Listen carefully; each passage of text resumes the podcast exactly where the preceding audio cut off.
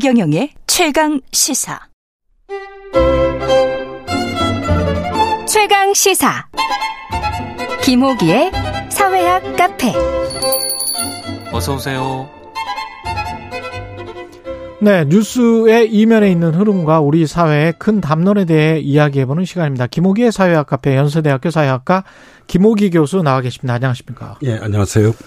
오늘은 주제가 아유 심각한 이야기입니다. 합계 예. 출산율이 0.81명. 예, 이건 도저히 안 다룰 수 없는 주제입니다. 그래서 그렇죠. 지난해 이맘때 제가 보니까 바로 이 주제를 다뤘더라고요. 예. 지난해는 0.84였습니다. 0.84. 그러니까 이제 엄격히 얘기하자면 그러니까 2020년이 0.84였고요. 음. 그러니까 이 며칠 전에 발표된 이 0.81명은 합계 출산율이요.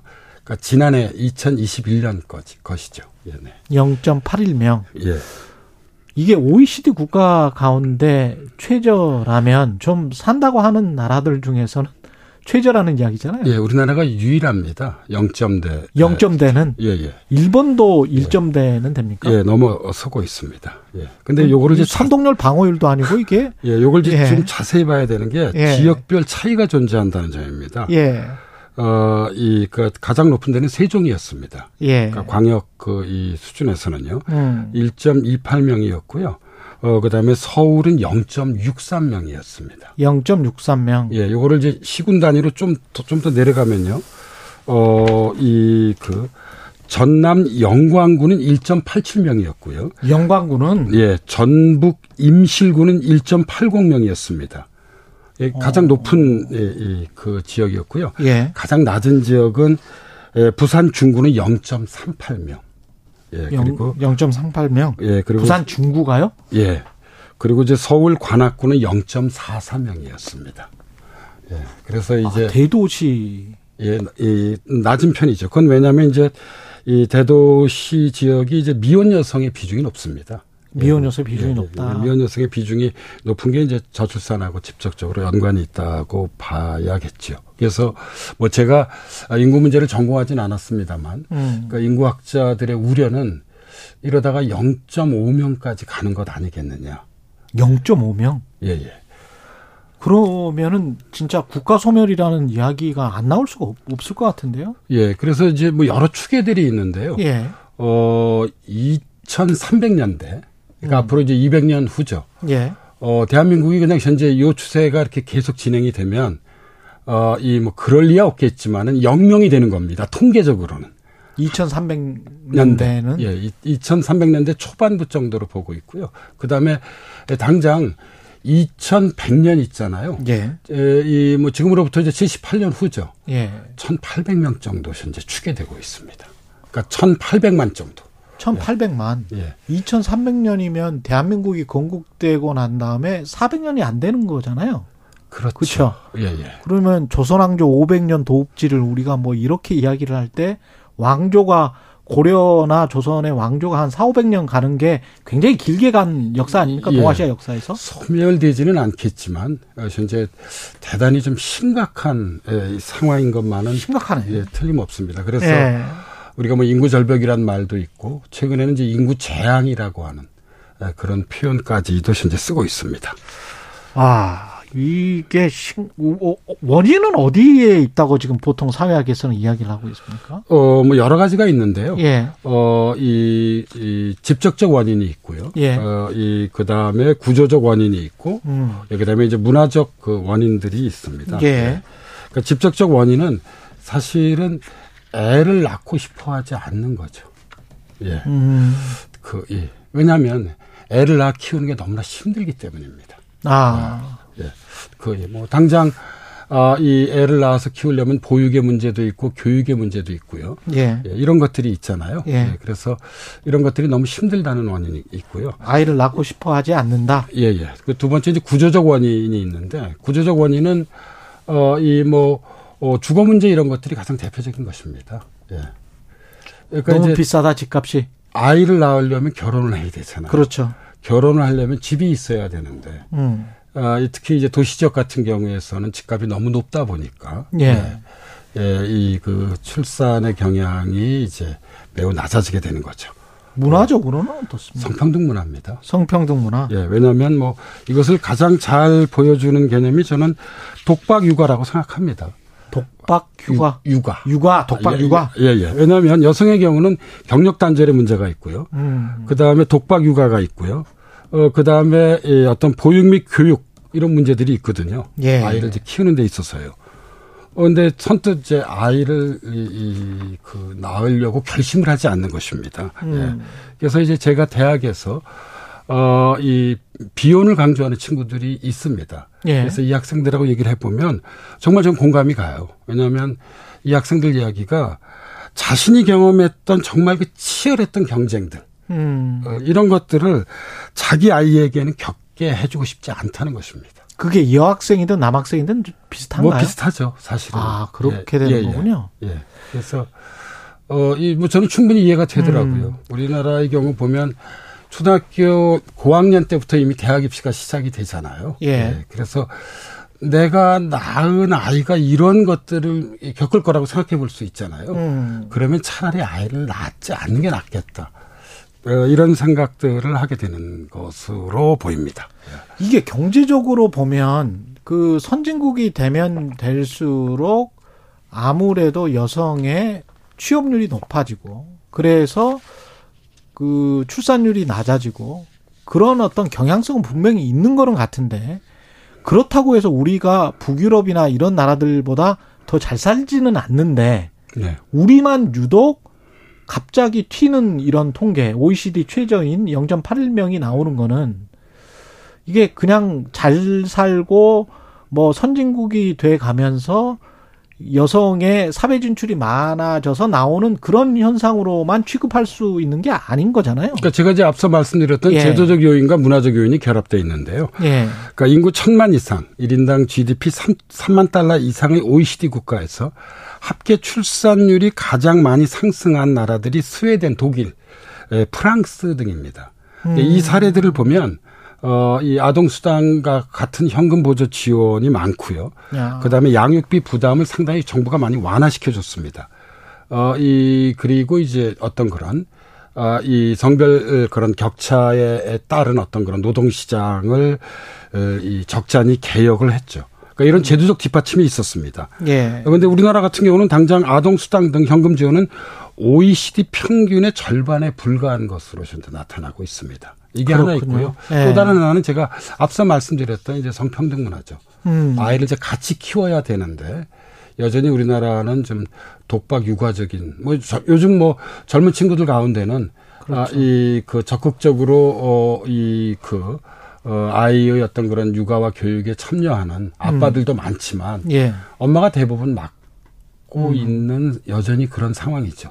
예, 이런 예, 좀 이 불평등한 어떤 그런 예, 어떤 이그 이 문화 속에서는 어, 사실 아이를 이 낳으려고 선뜻 특히 여성의 경우는 음. 결심하기가 쉽지 않은 것 같습니다. 그러니까 각자 도생이 강조되는 한국이나 일본, 그 다음에 복지가 굉장히 잘 되어 있는 나라들이잖아요. 지금 말씀하신 북유럽이나 예, 예, 네, 예. 독일 같은 나라들. 근데 이민도 혹시 영향이 있지 않습니까? 어, 그렇죠. 나라들도? 예, 예. 이들 나라들 같은 경우는 이제 적극적 이민 정책을 추진했죠. 예. 그렇죠. 미국도 마찬가지고. 미국은 뭐 역사적으로 아예 이민 국가였었고요. 그렇죠. 예, 계속 이제 어떤 그런 개방적 이민 정책을 추진해 왔었고 예. 어, 서유럽은 이제 이런 인구 절벽을 해결하기 위해서 역시 적극적 이민 정책을 추진했는데요. 음, 근데 사실 이제 이런 이민 정책의 빛과 그림자가 있습니다. 있죠. 예. 그러니까 한편에서는 인구 절벽을 해소할 수 있지만 다른 한편에서는 사회 갈등이 증가할 수 있습니다. 음. 그래서 이에 대한 이제 사회적 합의들이 이루어져야 되는데 예. 어, 저는 우리 사회에서 과연 어느 정도까지 이런 이민 문제에 대한 합의가 이루어질 수 있을지는 좀 공론의 장에서 토론을 좀 해봐야 된다고 생각합니다. 예, 그 까닭은 우리나라는 사실 단일 민족 국가로서의 민족적 동질성과 정체성이 대단히 견고하거든요. 그렇죠. 예. 그래서 어, 외국에서 노동자분들이 오면 음. 어, 많은 차별 의식을 느끼게 되죠. 예, 예. 예. 그런 것들. 그 다음에 정치적인 것들도 좀 크지 않나. 그 싶기도 하고요. 왜냐하면 유권자가 되는 것이기 때문에. 그렇죠. 예. 예. 그래서 저는 뭐 정치와 연관해서 예. 어, 꼭 말씀드리고 싶은 것은 이 정말 이 저출산 문제는 정권적 과제가 아니라 국가적 과제입니다. 음. 물론 뭐 이전 정부를 본다 하더라도 보수 정부든 지- 진보 정부든 저- 정말 이 수십조의 예산을 투여해 가면서 이 문제를 해결하려고 했는데 예. 계속 출산율은 현재 학교 출산율은 낮아져 왔습니다. 음. 예, 그래서 이 주제가 갖고 있는 어떤 그런 국가적 과제로서의 성격을 좀 인식해서 이 어떤 그런 저출산 문제에 대해서만은 정말 여야가 적극적으로 합의해서 예, 예. 문제를 좀 해결해야 할 것 같습니다. 왜냐하면 예. 출산율이 너무 낮아지게 되잖아요. 예. 이걸 회복하기가 너무 어려워지게 됩니다. 갑자기 이게 출산율이라고 하는 것이 급격히 예, 증가하는 건 아니거든요. 그렇죠. 어떻게 보면 예. 지금 이 2020년대가 음. 마지막 골든 타임일 수 있습니다.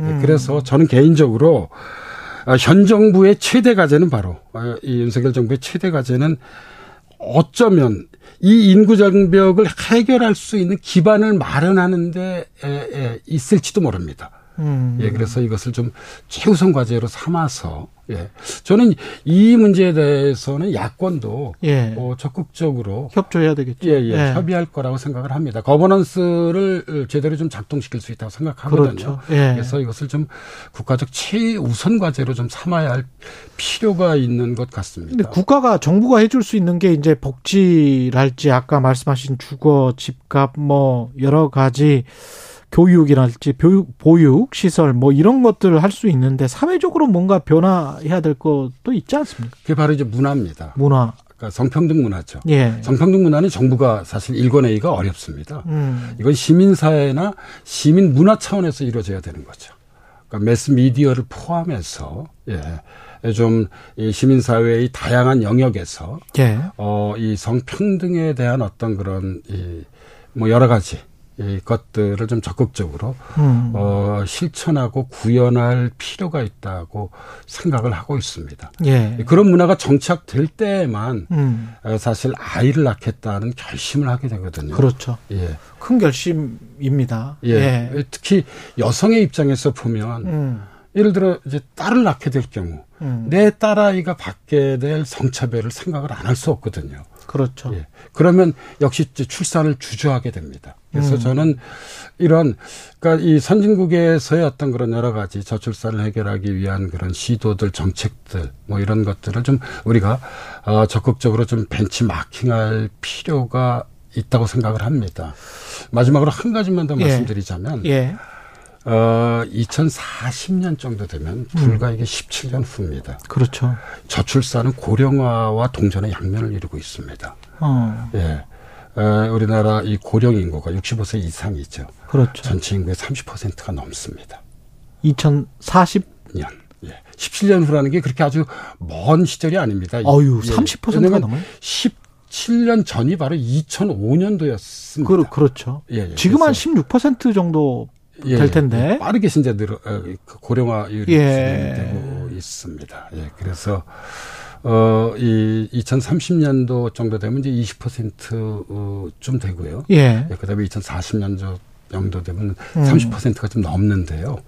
예, 그래서 이 출산율을 높이는 것은 매우 중대한 그러네요. 국가적 과제라고 할 수 있습니다. 거의 네. 모든 게 다 달려 있군요. 예.